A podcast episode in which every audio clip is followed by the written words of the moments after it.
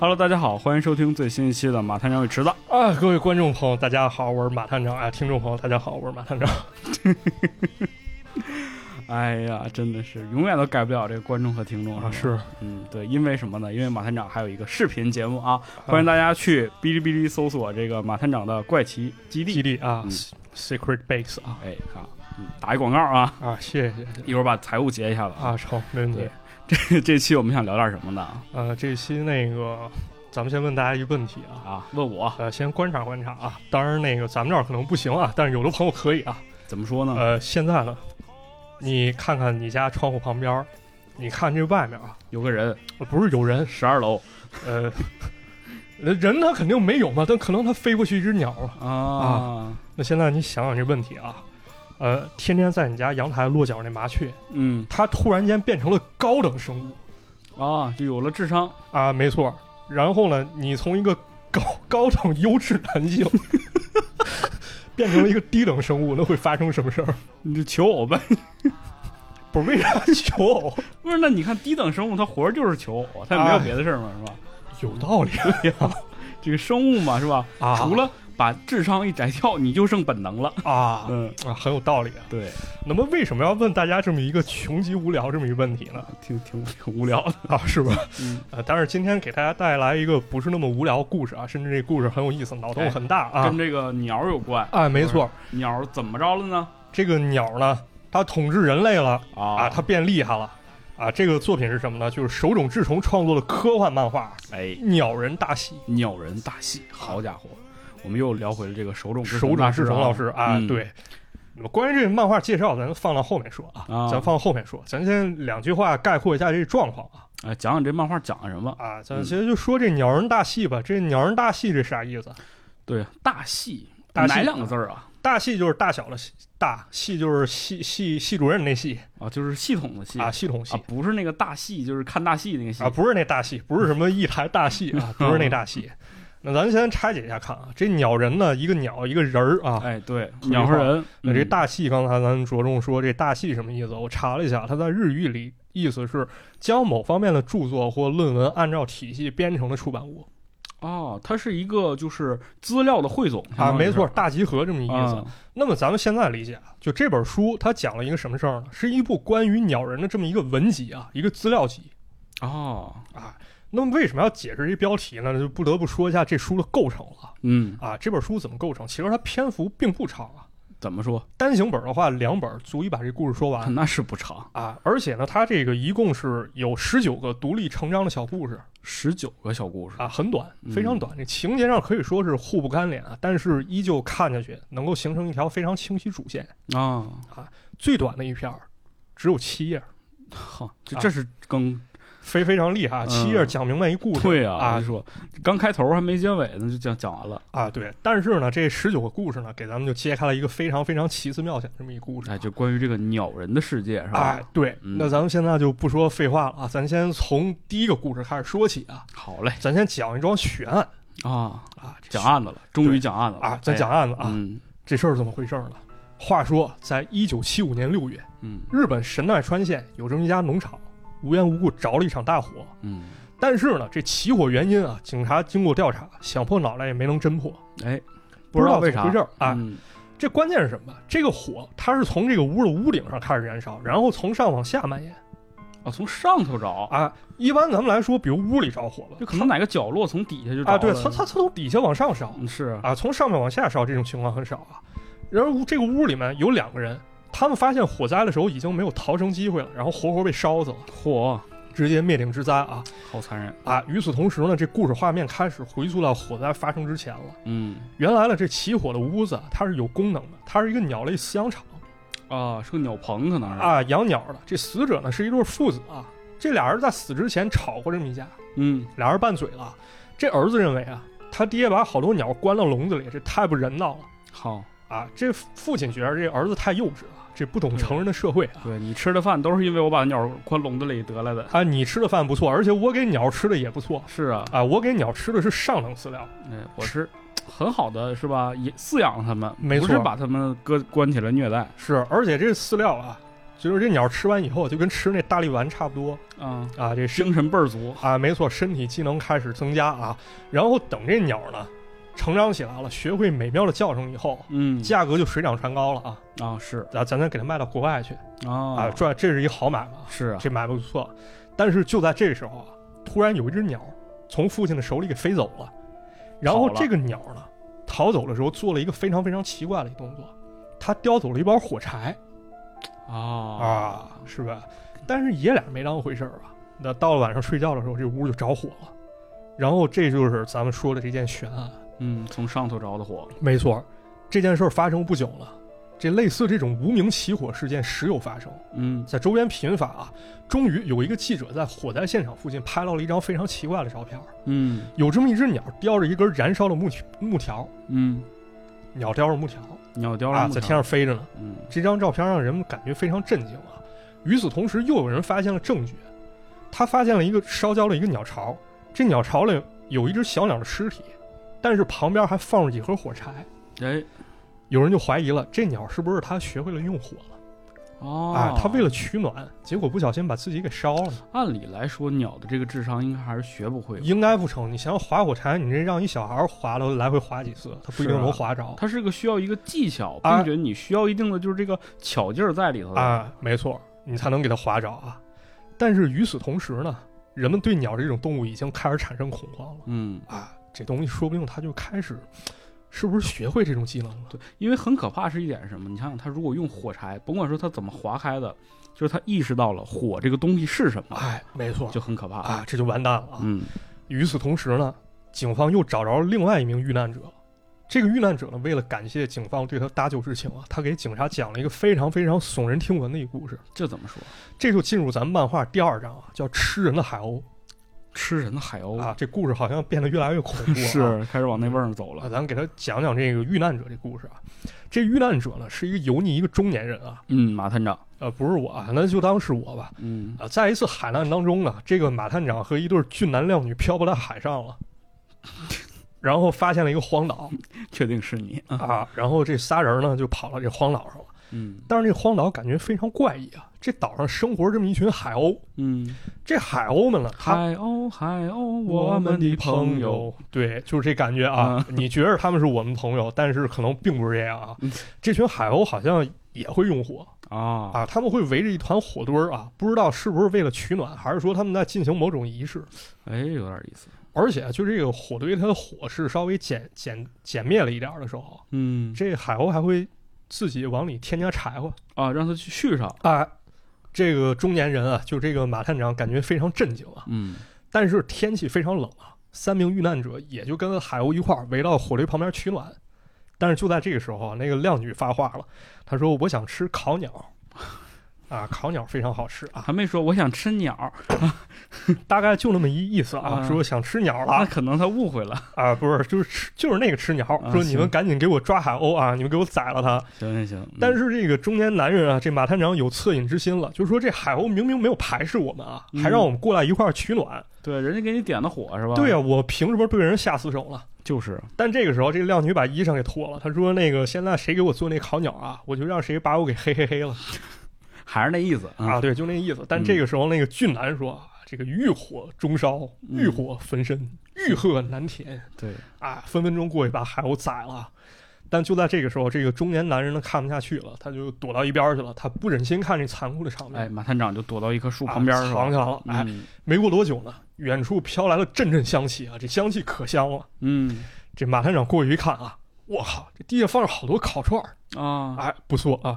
但是再一看，不得了，这烤串旁边放着还有两颗人头，嗯这人头就是刚才那对男女的人头，旁边还有身体残骸啊，也就是说这肉不是海鸥肉，啊，是人这还肉。不一定谁把谁烤了。好家伙，啊！但是这个时候呢，这个中年人说的话呢，警察压根儿不信，他怀疑这个中年人，也就是这个马探长，在其实荒岛是上，哎，先是强奸了那个女性，然后和男性发生了冲突，索性将两人灭口，还把他们尸体吃了。为什么你说的这么趾高气昂因为这个，呃，我也不知道这事情是真是假啊？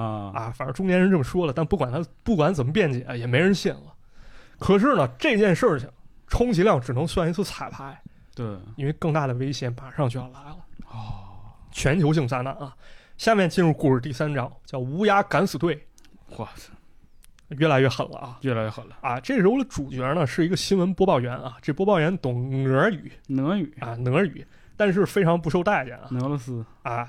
然后他就去给自己改名啊，他说想出出晦气，改啥名呢？叫小松左京好了哎，这个名儿经常能听见，啊，好经像。常能听见，因为这个名儿就是日本沉默那作者对，啊，手冢治虫应该拿人开玩笑了啊。嗯，但是就在这个时候啊，这个电视台突然打来电话，说这个小宗啊，你赶紧回来啊，咱这儿有这个特别新闻要放送是俄语的。啊，是俄语的，因为苏联方面正在遭受一场灭顶之灾哎，有人突袭苏啊，，这还不是人啊，这是数数量难以估计的乌鸦哈，哎进行一场有预谋的空袭还有，啊，这种乌鸦呢，跟平时咱看那乌鸦不太一样啊，嗯，这乌鸦这个脑啊三眼乌鸦，不是不是三眼乌鸦啊，但是它头看着非常大啊，啊这爪子非常灵活。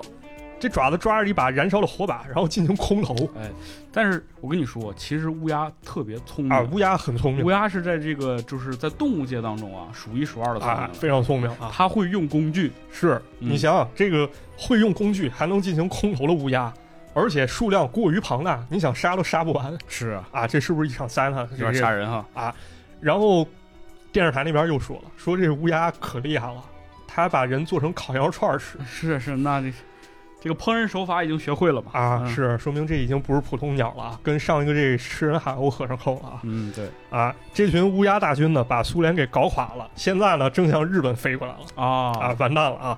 那么一方面呢，日本得跟乌鸦去对抗啊，不能这个顾人呃置人民于不顾啊。对呀，但另一方反面，对另一方面，咱得注意国际方面影响啊。这怎么说呢？你说这个日本让乌鸦给灭 了，这传上去不是笑话吗？嗯，是，那其实也不用这么考虑，毕竟苏联都被灭了，啊，对，也被灭了啊。对，人家那好，是，很快呢，这个乌鸦登陆了日本啊，开始大肆纵火。然后这个乌鸦好像变得更厉害了，他们学会用汽油制造灾难啊，啊，懂得用用汽油做这燃烧瓶了，非常厉害啊。 厉害，这日本已经民不聊生了，政府开始出现三个派别，嗯，第一个派别是主战派，啊，采取一种焦土政策，就即便我们日本变成焦土，也一定要跟乌鸦顽抗到底血战到底啊，血战到，底。嗯另一个是温和派，那他想了一个阴招啊，他说这个乌鸦它好吃，嗯，咱给它点吃的，咱下给它毒，不是不是下毒，那下毒怎么行了？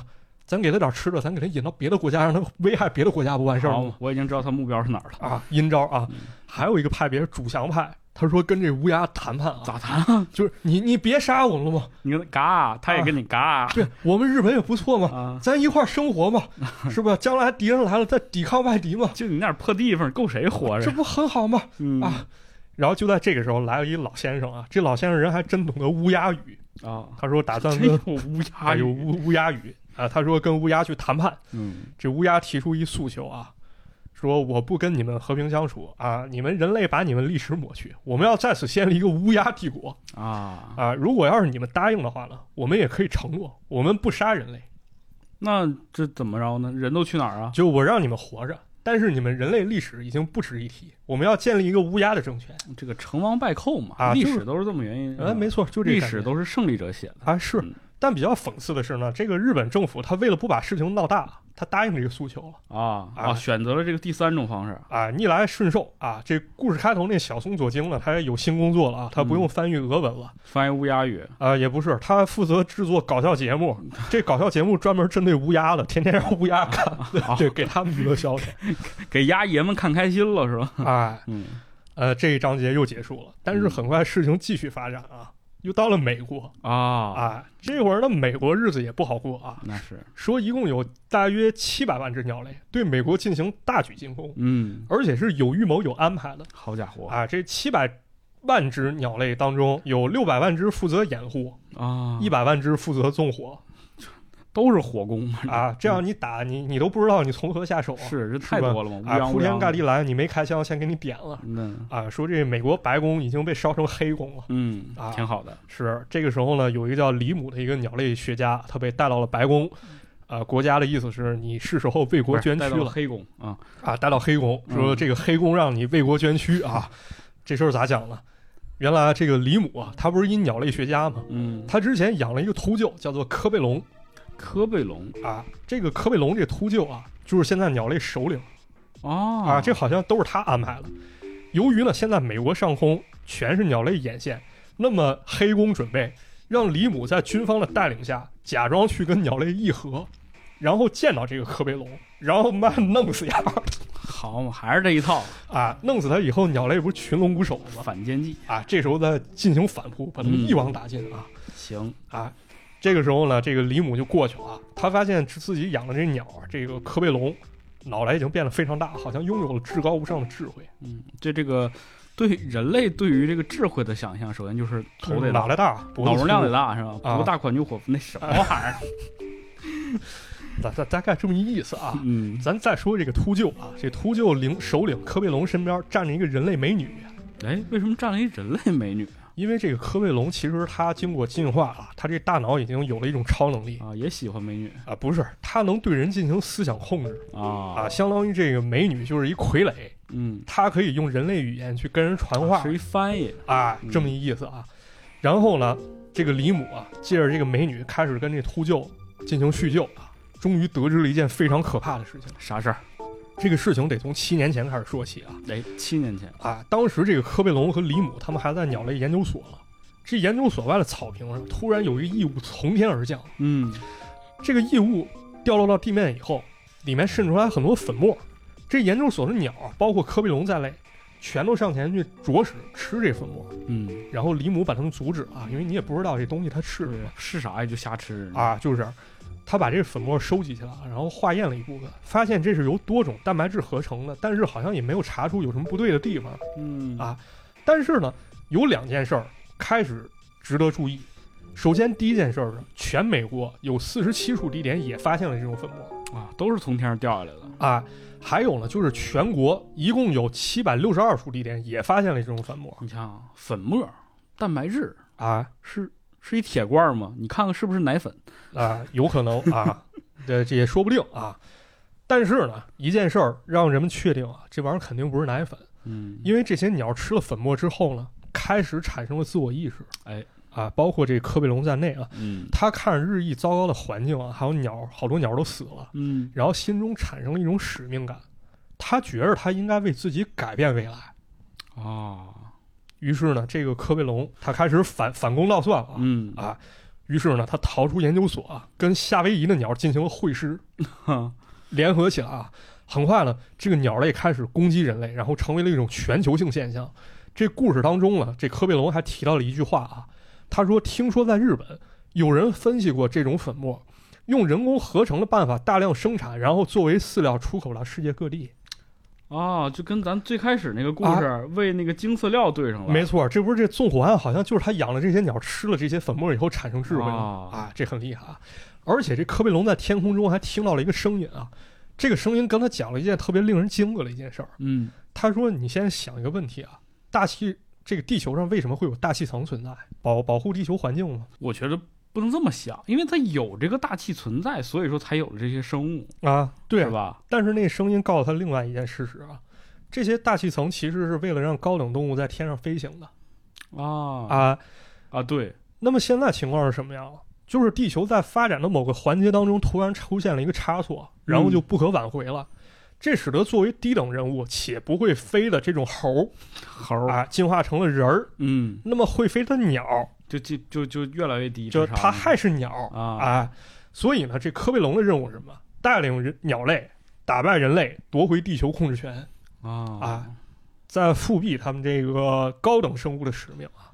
所以呢，就是按照正常发展来讲，这个大自然当中鸟类本身就应该是第一物种，是吧？就好像是竹筴，哎，反正听着天上那声音是这么一意思嗯啊，只不过进化当中出现了一差错。但是呢，你想想这个鸟类的主人这李母，他是一人儿啊，嗯他肯定不会接受这种想法，他对必须拯救人类于水火之中啊。但他唯一的办法是什么？他只能把人类当做突破口。这怎么讲？还记得那科贝龙控制了一个人类靓女吗？啊对，她是靓女啊。那这个李姆研究员是个俊男啊是啊，啊！他想了两个法儿，第一个法儿，他把这个靓女头按到水里，嗯因为他知道这个科贝龙秃鹫在被他饲养的过程当中有一个弱点，就是他怕水。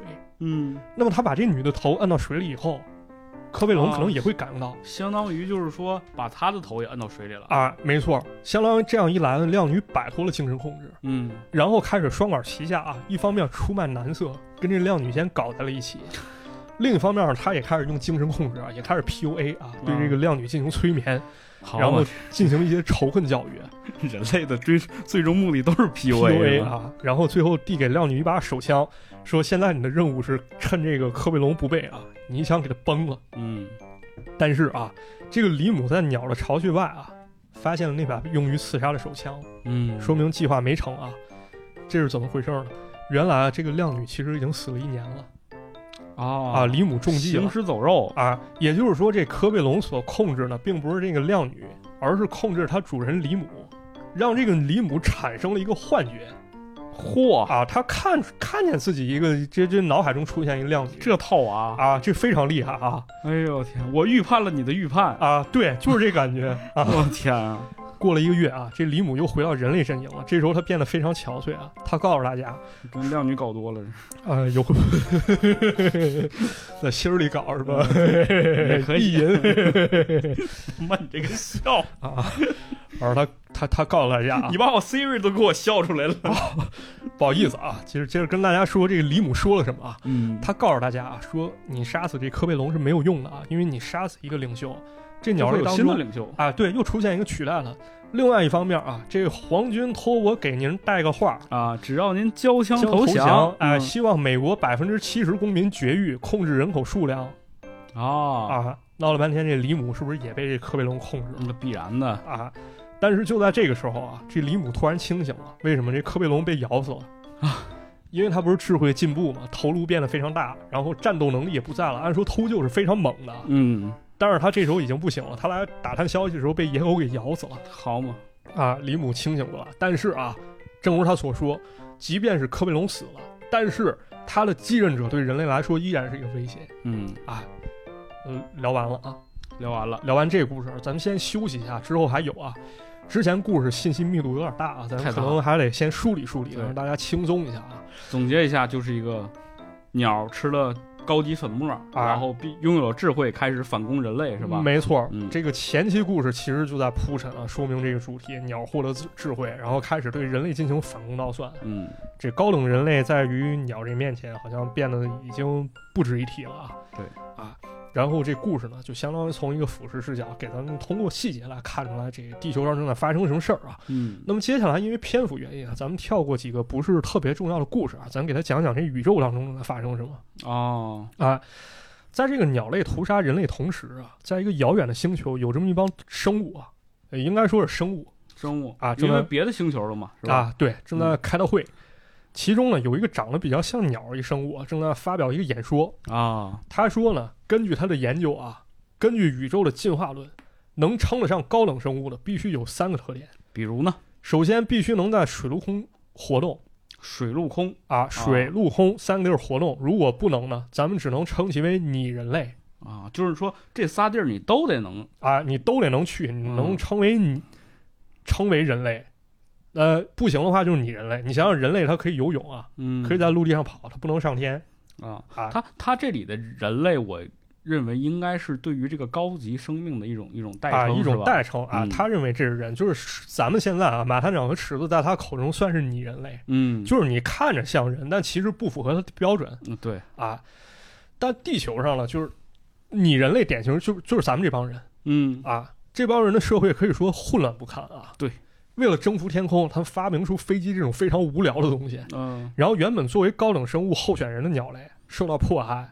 他希望得到宇宙委员会的支持啊，能够拨乱反正。还有宇宙委员会有，啊，宇宙委员会我理解啊，他没有明说，但是我感觉这里面铺陈的就是主宰这个整个世界秩序这么一组嗯，织，就是说整个宇宙当中其实是有一套自然规律的，啊，他们可以就是如果哪块不符合规律的话，它不是优胜劣汰，它是可以去人为干预的啊啊，去拨乱反正给人啊扔点粉末儿啊，，没错，宇宙委员会了就同意他观点了，呃，这也就是为什么咱地球上就是咱们现在这些物种嗯遭遇到了迫害。嗯，从这个章节开始呢，这故事就发生了转折啊，嚯，人类和鸟类地位正式开始互换。嗯鸟类呢开始得到进化，掌握智慧，然后诞生文明了。对，但是这时候人类地位遭受到了灭顶之灾啊，然后开始恶性循环，因为没有办法反抗因为你想想，人它能飞，啊，它还能跑，对有的鸟甚至能潜水。啊，他变得越来越聪明对啊，啊，而且还能对你进行精神控制，所以说这玩意儿你确实打不过它。对你打不过一步错步步错，最后人就成仆从成奴隶了。嗯，啊，现在这么一故事啊，咱先接下来给大家讲的就是一个全新的这种建立在这种秩序下一故事啊。哎啊，不知道经历多长时间发展，就是现在的鸟类正式进化成了鸟人哎，进化了。啊，而且呢，这个鸟啊，它还有不同种族。咱想想，确实也是啊。嗯，你看这个鸟，它有很多的种啊，对，咱你看你之前说乌鸦、海鸥啊，这都啊，不一什么样。鸵鸟嗯这都不一样。对，最后呢，它们进化出这个鸟人呢。鸵鸟是鸟吗，鸵鸟不知道是不是鸟，啊那那那大个玩意儿也挺吓人的。的。是， 它要进化了，你不看还有之前不还有恐鸟吗？啊？对，恐鸟，对啊，长对羽毛是吧？哎，咱就先不说这自然界之前咱们这些鸟了，咱说这鸟人啊，嗯，这鸟人它也有不同种族，它根据吃肉还是吃骨啊，啊，然后派生出了两种种族就吃肉的和吃素的嘛。啊，对，吃肉吃素了对，一一个是池子，一个是马探长啊，嗯对。但是呢，这帮鸟人跟咱们不一样，他们社会还是很原始啊。他们之间产生一种非常可怕的游戏，啥游戏？这游戏叫群斗。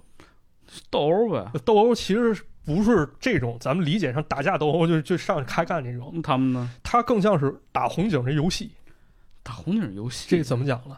鸟人之间其实也有贵族，嗯，这两个贵族，比如说他想玩一场群斗啊，他以土地和金钱作为赌注，然后派出手下，他不能派出鸟啊，鸟是同类，啊他派人类啊，这个时候已经统治人类啊，了，对他把手下可以说是豢养的那帮人类就相当于是奴隶啊，发动这帮奴隶进行一场战争，那么谁赢了，这主人就可以拿到奖励明白了，啊其实这个就是说白了，就有点像咱们对未来那个高级战争的那种推演，啊就说以后打仗啊，其实不是真打，就是弄两台机器，把对你这个你国家所有的东西都输进去，他国家所有东西输进去，两边一计算，得出谁赢了谁就赢了，啊，没错，啊就跟那什么机器人大擂台什么的 对 差不多那是感觉啊，就跟红警似的。其实往原始说也有，你看像那古罗马斗兽场对也有那感觉。嗯其实他只不过玩了一场真实桌游啊，对，那么咱看这个真实桌游是怎么回事儿啊？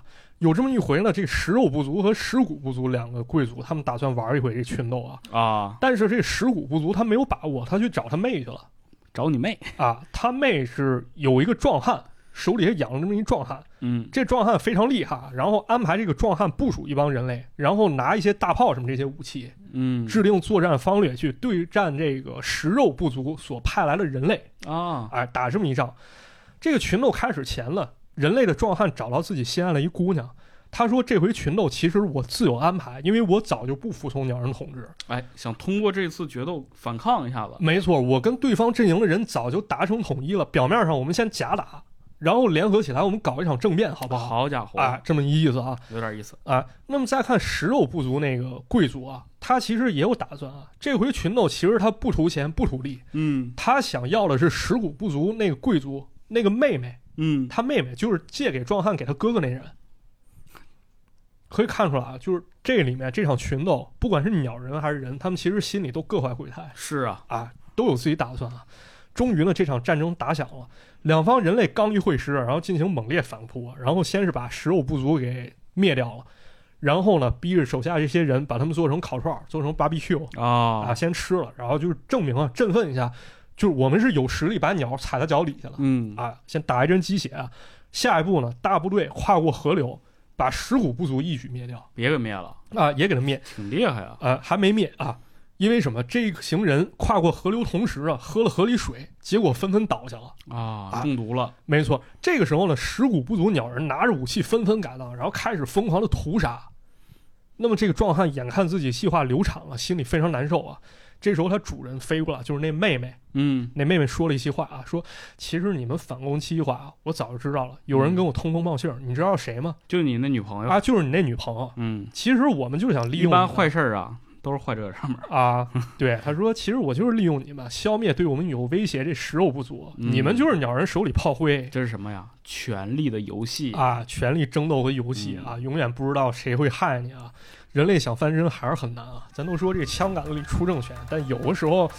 你以为联合可以联合力量，但是背后总有人暗中窃取革命就果是实，所以说我党的这个奋斗路线很艰难嘛，对，非常一艰步一难步走到今天才有一百年，啊，没错。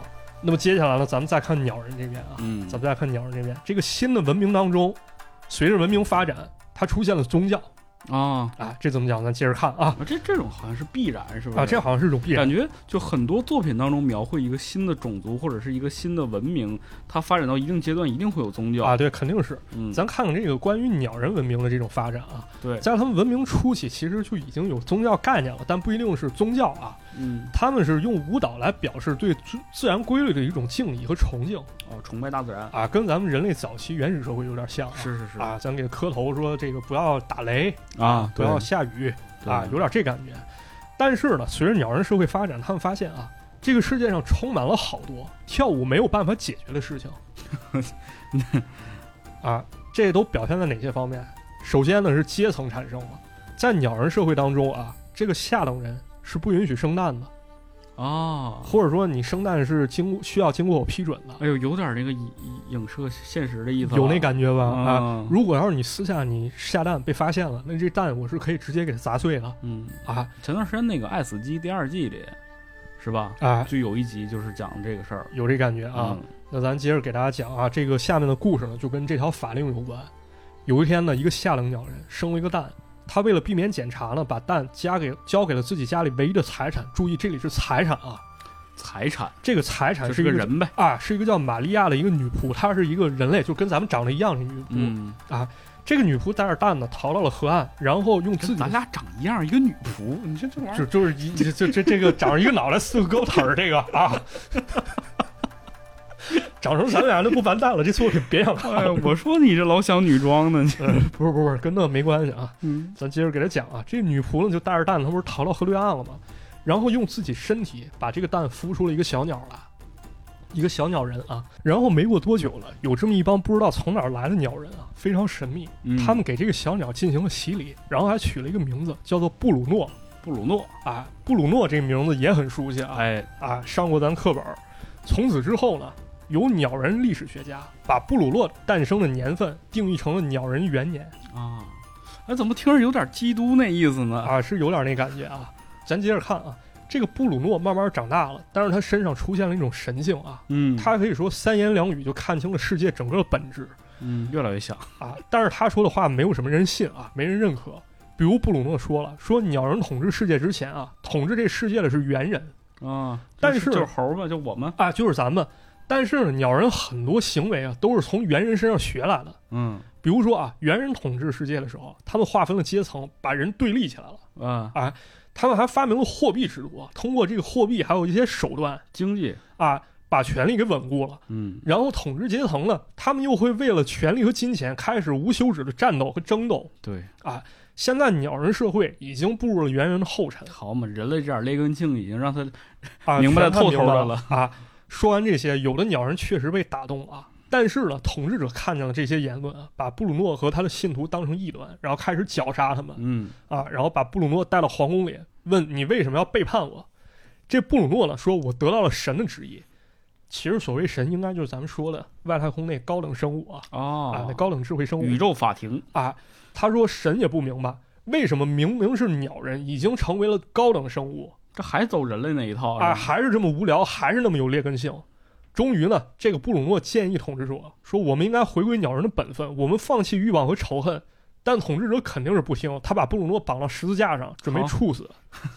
十字架出现了啊，嗯就在这个时候，一场大水把土地淹没了啊，啊！从此之后呢，有鸟人说，他在这个时候看见布鲁诺已经飞向了天空嗯啊，好像他已经成为了神。但不管怎么样，啊这布鲁诺已经成为鸟人心中一个领袖。好多鸟人他都相信啊，到了地球大审判的时候，这布鲁诺还会出现哎，审判日嘛，啊！嗯，这故事很有深意啊非常有深意啊！咱咱接着给大家讲啊，又往后发生了什么？啊，啊，转眼间这个鸟人社会继续发展啊，好像已经到了咱们人类的近代。哎，啊，这怎么讲呢？工业时期了啊，呃，在这个相当于是新老交接这么一时期吧，啊啊，有一些个鸟人装束呢，看上去非常像西部片里人的打扮西部片儿啊，有点像那个西部拓荒那年代。啊啊，大开发，没错，大开发。那么这个故事名字叫什么？叫基因异变基因异变，啊。这故事开头其实进就化呗，就开始，啊，可以这么说啊。故事开头解释了这个什么叫基因异变啊。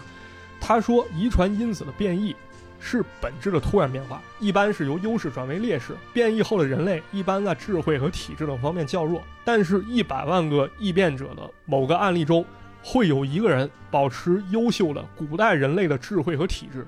不过，这也是极为罕见的嗯，啊！这故事好像不是讲鸟人的讲人，啊，好像是讲跟咱们长得一样这种人的。对，啊因为咱们这个 DNA 双螺旋嘛，其实啊是一个很稳定的结构，没错但是它在经历过一些，比如说辐射呀，啊，或者说一些什么外界自然刺激的时候，它就会发生这个断裂或者是缺失，哎，这就是所谓的变异嘛。对喽，对那咱们接着看啊，这故事开始了啊。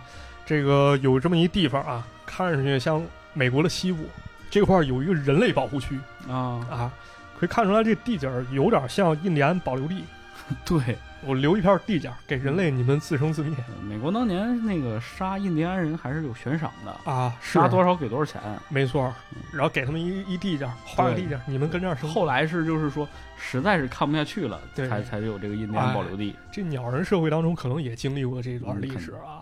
但是呢，这段时间啊，这个鸟人的市场发现啊，最近总有鸟人的马车被劫，嗯，十有八九，他怀疑是这个人类，就这猴干的猴干的。啊。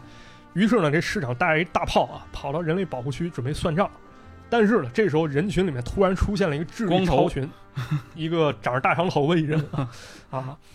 咱别忘了，现在故事是咱们历史推演了若干年之后啊，嗯，所以这哥们儿对应了基因异变，他很有可能是突然产生异变，然后继承了先祖的智慧，就是咱们现在这文明的智慧哎，啊。他无师自通学会做炸药啊，嗯，这炸药比鸟人大炮厉害有一种说法，就是说人类的这个记忆是可以通过 DNA 遗传的。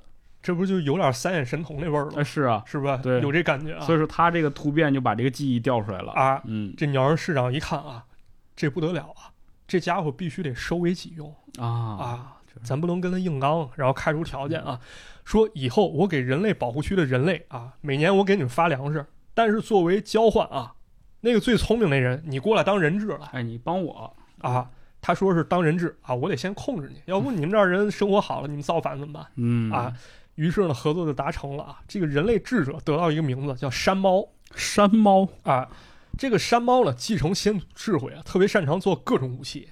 嗯，那么对于市长来说，他控制山猫呢，武器大师呢啊，就相当于他是不是有了武力来源了？啊，对啊，搞不好呢，他能控制很多东西。于是呢，他送给山猫衣服啊，然后带他进入鸟人上流社会娱乐，然后还啊找了一个女鸟人啊，这鸟人长得丰乳肥臀陪他。啊，送给山猫说：“你自个儿看着办吧。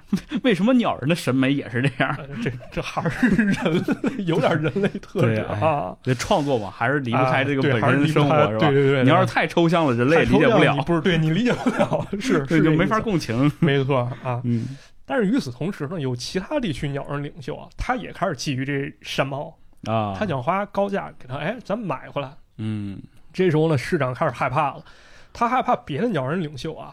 你说，万一我再从人类当中我挑一智者出来就跟他对抗嘛。啊，对，那我是不是受威胁了？嗯，于是他下了一个非常残酷命令啊，把人类保护区里所有人全杀了。哎呦，山猫这件事儿被他知道了，他彻底暴怒了，然后他制定一计划啊，他先把火药放到了女鸟人那个蛋里面，嗯啊然后派女鸟人把蛋藏到镇子里所有女性鸟人的巢里面。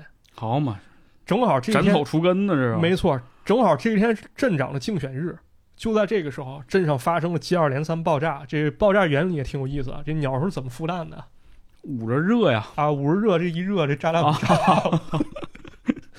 硬捂热， 硬捂炸 的。对。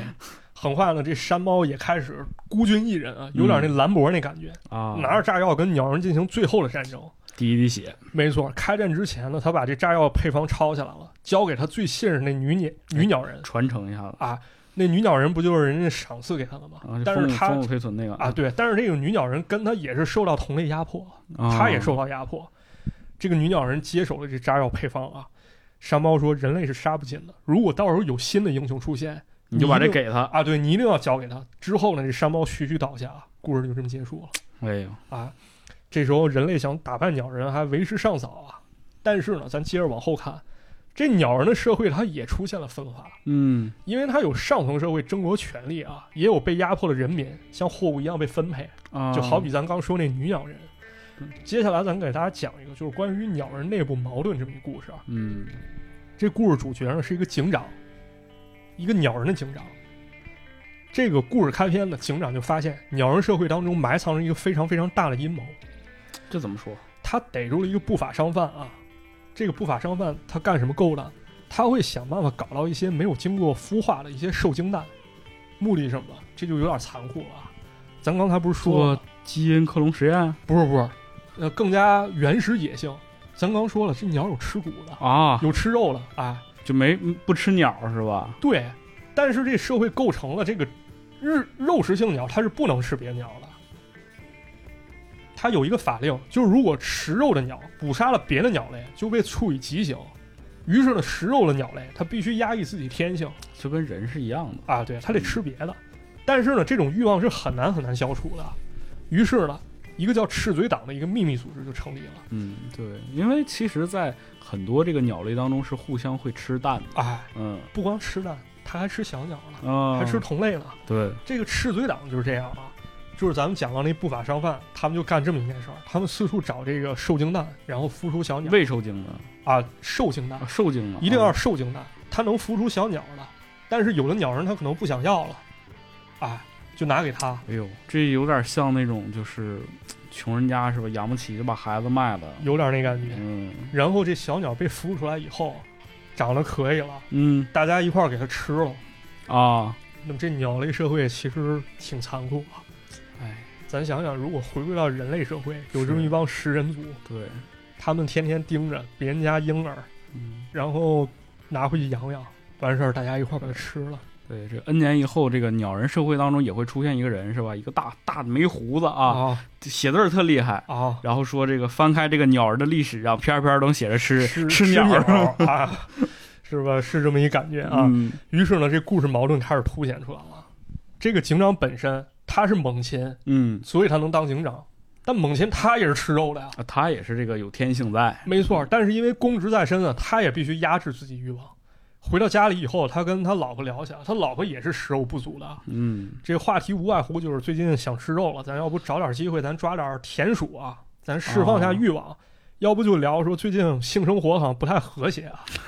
反正这鸟人生活就是他妈这么无聊啊，跟人一样，除了吃就是。不然呢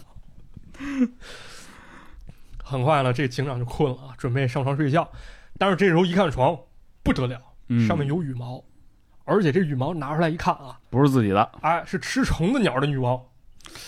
这老婆不会跟人通奸吧？对呀，这个头顶一片绿啊。啊，这警长他毕竟是干警长了，开始审他老婆。他老婆说实话了，说这床上羽毛了，其实是隔壁老王家老公，啊但我不是通 奸啊，鸟类也也姓王是吧？啊对，老姓王的也都这样老呃是老王家老公啊，没有对这个不好 意思啊，嗯不是对姓王啊，只不过玩梗啊啊，但是但是我不是跟他通奸啊，你不要诬陷我，我我只不过我把他吃了啊。啊，我把他吃了，因为我实在受不了了，我是吃肉的，哎呦，呃相比那点儿性欲，这个吃肉这欲望还是更大，所以我把它给吃了。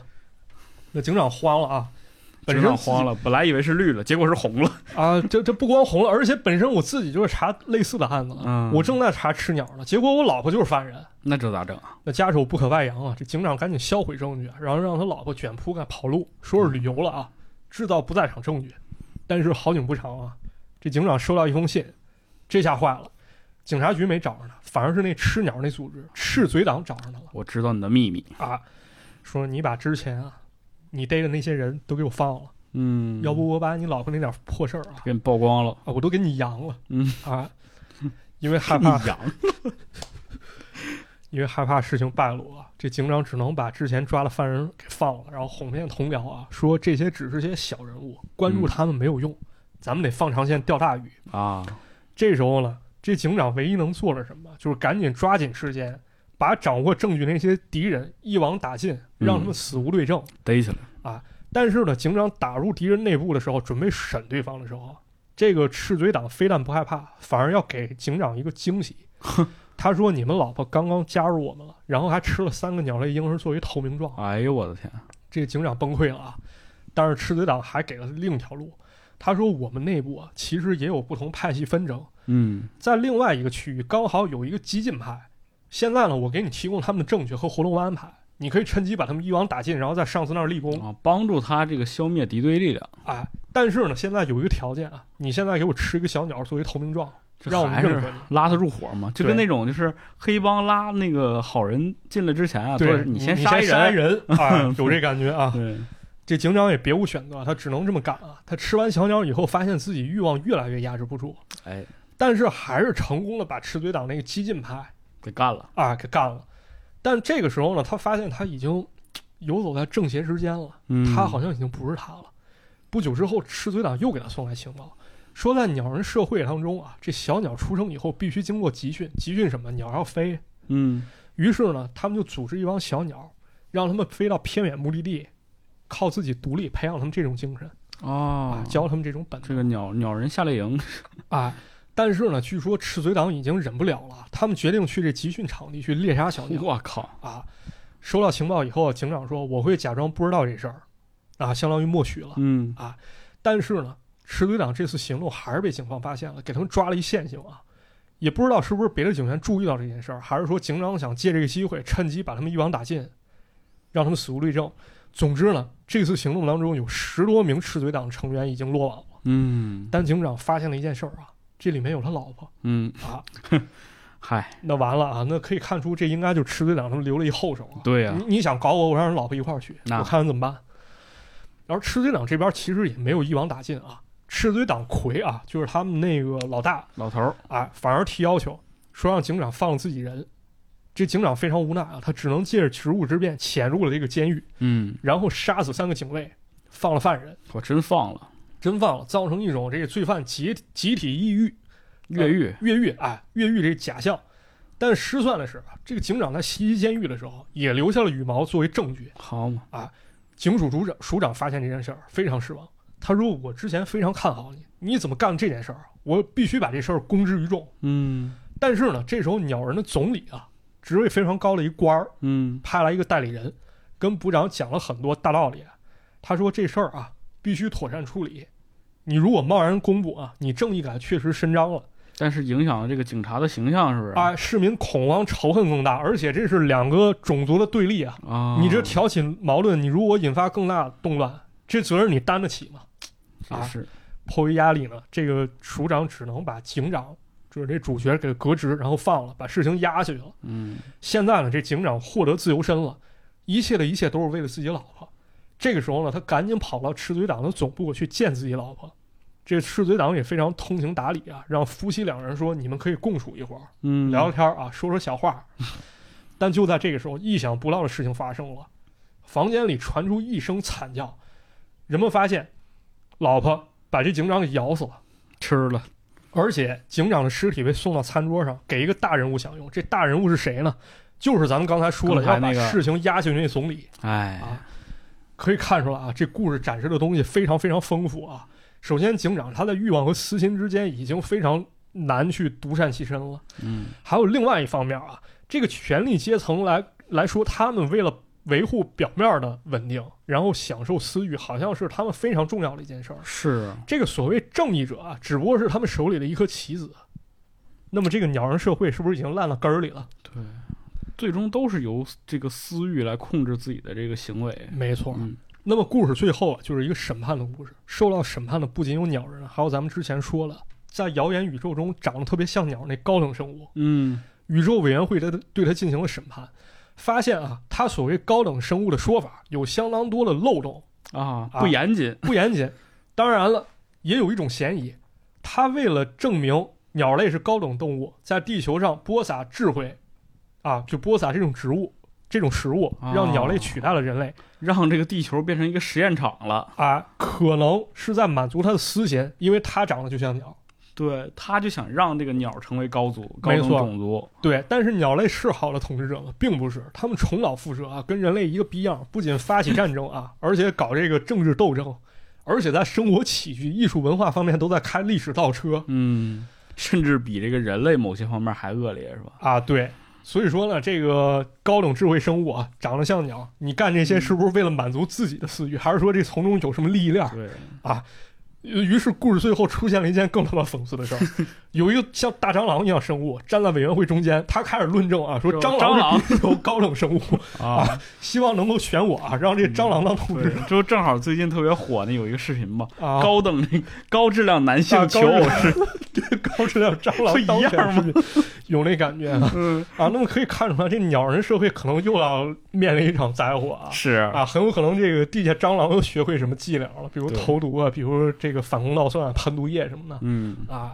这故事就这么结束了，哎，一个就是这个操蛋的轮回嘛。 鸟人大戏，这、啊这其实说实话，真是一个大戏， 啊，这非常厉害啊！这故事创作非常厉害。啊，篇幅并不长，两册漫画体量就把鸟人社会历史讲得这么好啊玩、而且这个就是各种关系错杂、人心险恶，包括这种权力斗争全都有，没错，它看着像是一个鸟人社会啊，其实但就是人类社 会。没错，包括那宇宙委员会在内，啊它都逃不过人类社会这件事儿，是啊，嗯，很好玩啊。太有意思了。这个，对，那故事聊差不多了，咱在最后给大家聊聊这创作背景吧。嗯这个故事呢，在日本首个成功的科幻小说杂志 S S F 杂志，S F 啊上面连载，S F 就是科幻，啊 Science Fiction 是吧对啊，它连载日期呢是一九七一年到一九七五年，基本上每个月更七章，中间有过休刊嗯，啊，嗯，基本上得用了四年来时间嚯啊，才把这故事讲完。哦，所以说它这个七章是一个相当于是，就是你像它之前最短的不就是七章嘛，啊就是对更新了一个故事嘛。对，但是有的故事比较长，它可能一个月我就更七章啊，啊，中间我要没画好我就不更了。嚯，啊，断断续续把这故事讲完了。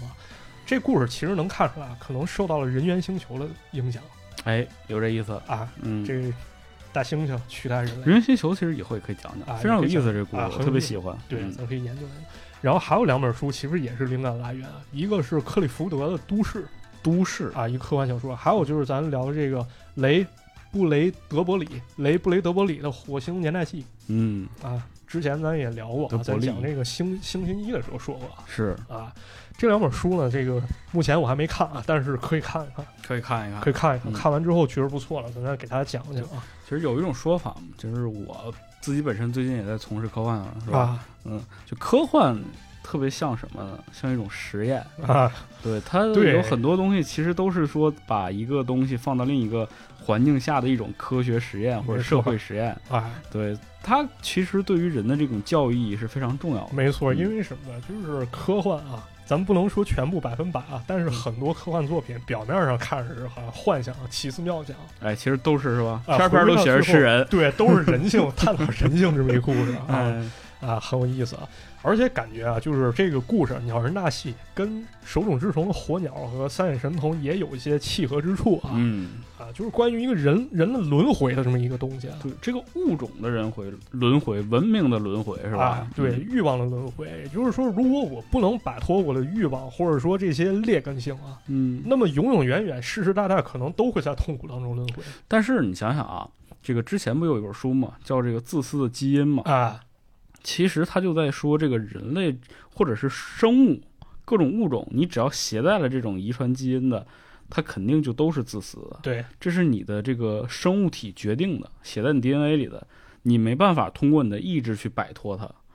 就是为了要生存下去，对所以说很多东西都是自私的，要为己。没错。嗯，对，但是呢，回归到现实生活啊，就是很多事情其实它并没有到生存那个层面嗯，啊。的这个时候，可能我们还是要多一些我们所谓道德上一些思考吧。毕哎竟它不是说生死存亡这么一问题，是的，至少就是我们在跟别人相处的过程中，起码还是要保持一些体面，或者说一些为别人着想的一种心态。所以它嗯有了社会嘛。对，所以咱们还需要就是，呃，去不断的去跟他对抗吧。对啊，人类需要社会，就是因为人类发现，哎，活着好像不是个难事儿了。啊，那那活这么长时间怎么办呢？ 是吧？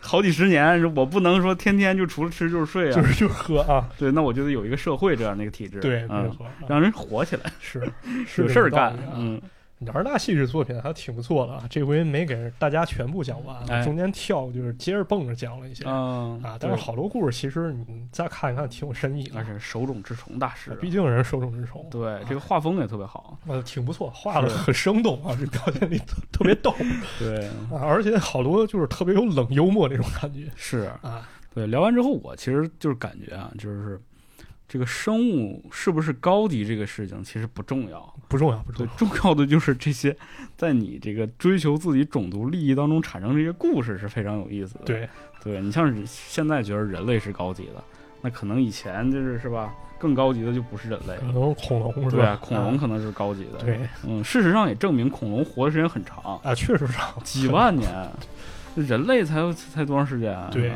嗯，而且人类进步非常快，啊，是人类确实进步很快人，类在这个整体的，就是说进化当中啊，我们不提说什么进化论，比如说像就是我们的科技发展就是快到一定程度了，啊，对你想想这个很多东西，比如说鸟，鸟其实就是一部分恐龙嘛，啊，现在很多理论就证对，明都在说。证实啊，对，说这个鸟和恐龙是有关系的嘛，没错，就是活着的恐龙。对，但是鸟活这么多年了，它还是那个智力程度，是吧？是但人类一旦就是说开始有了智力之后，这个发展有点过快了。没错，这也就是有很多谜团在里面了，嗯，也不知道是为什么。对，所以说这个人这个生物是不是也真就是说，有一天有一个高级粉末扔过来，咱也舔了舔，是吧？对，也是其实是一个猴子站在一个 那个宇宙法庭上说说，其实猴子是啊高级生猴物，猴是高级生物啊啊，我们还在。在这个实验当中呢。有可能再往大了说，就是会不会咱们现在咱们觉得咱们是人，但是其实就是真实情况是，相对咱们是人，其实咱们就是 大恐龙。他们觉得我靠，我真聪明，哎，我我真机灵，嗯，我真牛 逼！完有一天一个大小行星咣当就给咱，啊，嗯，都有可能，我觉就得。有可能，有可能变数很多嘛，这世界就是充满变数，挺嗯对，有意思。挺有意思。嗯，这个书呢叫什么？鸟人大戏鸟人大戏，手冢治虫的、是吧？是哎，所以说有，如果大家有机会呢，听我们讲完之后，因为没讲全嘛，没错还有很多故事待讲，所以说大家可以去看一看这本书的原著。啊，可以去嗯看看，就包括这个东西能解读出来很多，啊因为咱们这儿其实手头资料比较有限啊。其实那个星星一也给他做过批注，啊，啊，也给介绍过，但是那个我在网上没找到资料，它是在单行本里面有，嗯，而且我一时间也买不到原版书，然后如果买到了翻译，可能又占很长时间是，啊，所以要是大家是懂的话，其实可以跟大家分享更多信息了。哎，是这样的。嗯，那么这期节目呢也就到这里了，啊，非常感谢大家收听。我我们的节目呢会在各大音频平台上线，欢迎大家呢在苹果 Podcast 或者是喜马拉雅给我们评论，哎，最好呢帮我们留言。而且最重要的就是如何支持我们这档节目呢？嗯，就是要订阅。啊，嗯啊，在这里要感谢一位这个在网易云平台上的一位听众啊，哎就是为什么要感谢他呢？因为其实我的最近才忽然发现，就是我们网易云不是有打赏功能吗？对这位听众呢，每次我们更新一期节目，他就会给我们打赏十块钱。啊，现在累计打赏，他应该是在网易云上最高，已经将近一百多块钱了。那是对，这位听众呢叫奥古斯特兰德梅塞。啊，非常熟悉一名啊，就是嗯点开网易云，其实每期基本上都能注意。对对对，然后非常感谢你啊，同时也感谢其他的这个给我们打赏的这些听众啊，，是谢吧？谢大家。对，每次其实我收到这些打赏的时候，甭管多少钱，就是感觉有一种被认可的感对觉。对对，嗯这个很重要啊，还是谢谢大家啊。然后呢，我们也有自己的这个呃微信社群，可以加这个微信池子 C H I Z I 五九零一，这是我的微信号，啊，然后会把你拉到我们的社群当中，跟我们一起来聊天儿。对对，最重要还说一句，就是要订阅我们的节目。啊，订阅我们节目啊，嗯反正支持我们途径有很多嘛，不一定非得打赏啊。对，哎，是，所以说我们这个高质量男性球友群， 欢迎大家。你你那群不想要了呃，行，好的，那这期节目就是这样了，啊，就到这里吧感谢大家收听，我们下期节目再见，啊，下期再见，拜拜。拜拜。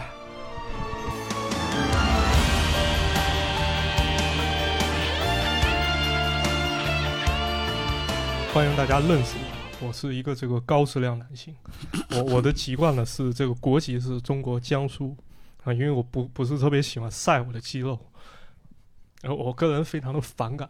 嗯，白天可以给你一些财务上的支持啊，包括食物奢侈品，如果你喜欢他，给他一点暗示。给我一个暗示。